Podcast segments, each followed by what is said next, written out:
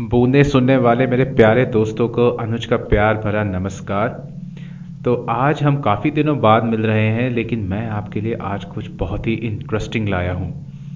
मुझे पता लगा है कि हमारे कुछ सुनने वाले हॉरर योनर की इंफॉर्मेशन में बहुत इंटरेस्टेड हैं।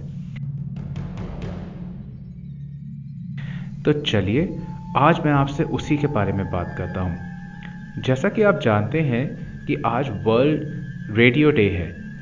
इसमें हम रेडियो की दुनिया के कुछ इंटरेस्टिंग बातें जानेंगे, लेकिन ऐसी कुछ बातें जो शायद आपको थोड़ा डरा सकती हैं।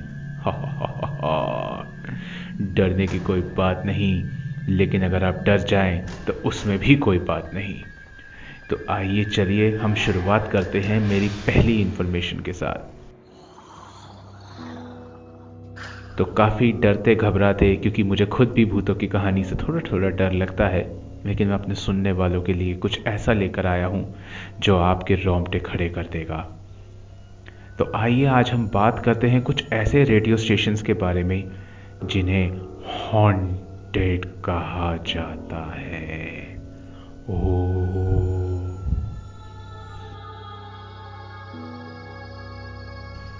तो मेरा पहला स्टेशन जिसके बारे में मैं बात करने वाला हूँ, ये है रशिया में।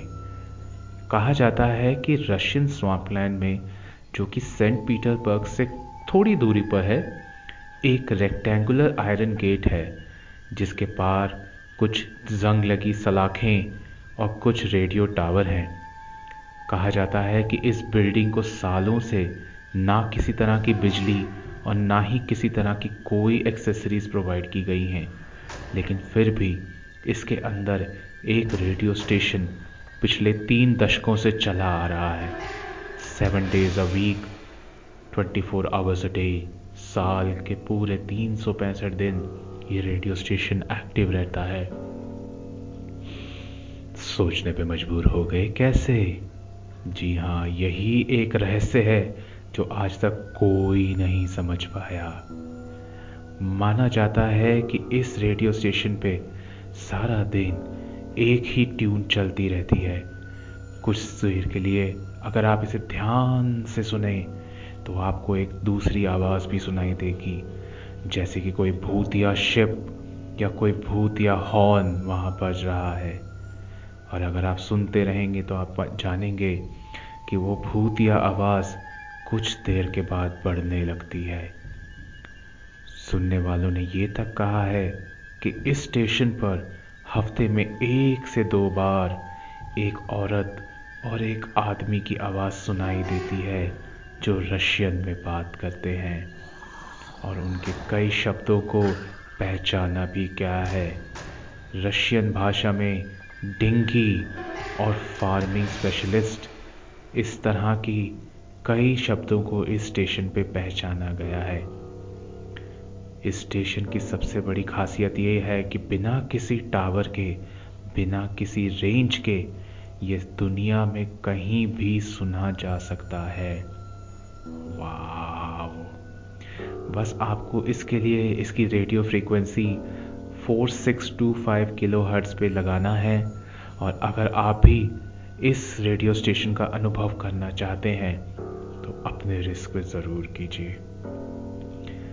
कहा जाता है कि आज इस स्टेशन के ऑनलाइन दस हज़ार से ज़्यादा यूज़र्स हैं और उन्होंने इसे कई अलग अलग नामों से बुलाया है, जैसे कि द पिप स्क्वीकी व्हील, और इस स्टेशन को सुनने वालों की संख्या दिन ब दिन बढ़ती जा रही है।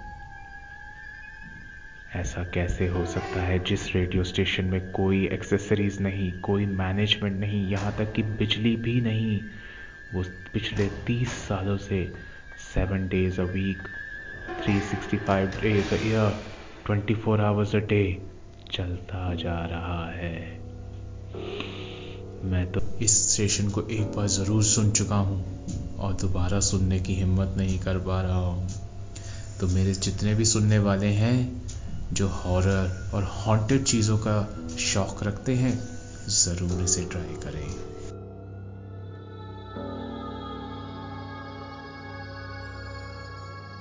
अब आइए हम अपने अगले स्टेशन की तरफ़ बढ़ते हैं। तो अगला स्टेशन जो है, वो यूनाइटेड स्टेट्स ऑफ़ अमेरिका के लोगों ने रिपोर्ट किया है। इसका नाम है द बैकवर्ड्स म्यूज़िक स्टेशन इसे सुनने वालों ने कई इंटरनेशनल रेडियो स्टेशंस पे इसकी फ्रीक्वेंसी को चेक किया गया है कैच भी किया गया है। कहा जाता है कि इस रेडियो स्टेशन में बैकवर्ड म्यूज़िक या कोई वेल की आवाज़ नहीं आती, लेकिन कुछ देर सुनने के बाद आपको कुछ पुराने रिकॉर्डेड प्लेट सुनाई देंगे। जिस तरह से किसी US naval base southern coast में जब वहाँ के सैनिकों की आपस में बात हुआ करती थी, वो बातें इस पे सुनी जा सकती हैं, जो कि उल्टी बोली गई हैं। जी हाँ वहाँ के सुनने वालों ने यहाँ तक भी कहा है कि इस रेडियो स्टेशन का असल में कोई पता नहीं है, लेकिन रेडियो एक्सपर्ट्स ने इसे वर्जीनिया बीच, जैक्सनविल और फ्लोरिडा में बताया है, लेकिन वहाँ ढूँढने के बाद ऐसा कोई रेडियो स्टेशन नहीं मिला। तो ये फ्रीक्वेंसी कहाँ से आ रही है? कौन डाल रहा है? कैसे चल रही है? इसका कोई पता नहीं है। आप इसे इंटरनेट पे द बैकवर्ड्स म्यूज़िक स्टेशन के नाम से भी ढूंढ सकते हैं। तो इन स्टेशंस के बारे में सुनने के बाद आपके मन में भी इन स्टेशंस को सुनने की जिज्ञासा तो ज़रूर हुई होगी। मैं ज़रूर कहूँगा कि अगर आप रोमांच को पसंद करते हैं लाइफ में एडवेंचर चाहते हैं तो इन्हें एक बार ज़रूर ट्राई करें। मैंने ये स्टेशन ज़रूर सुने हैं और सही में इनका सुनने का एक अपना ही फील है। आगे सुनते रहिए बूंदें, आपके दोस्त अनुज के साथ। Bye bye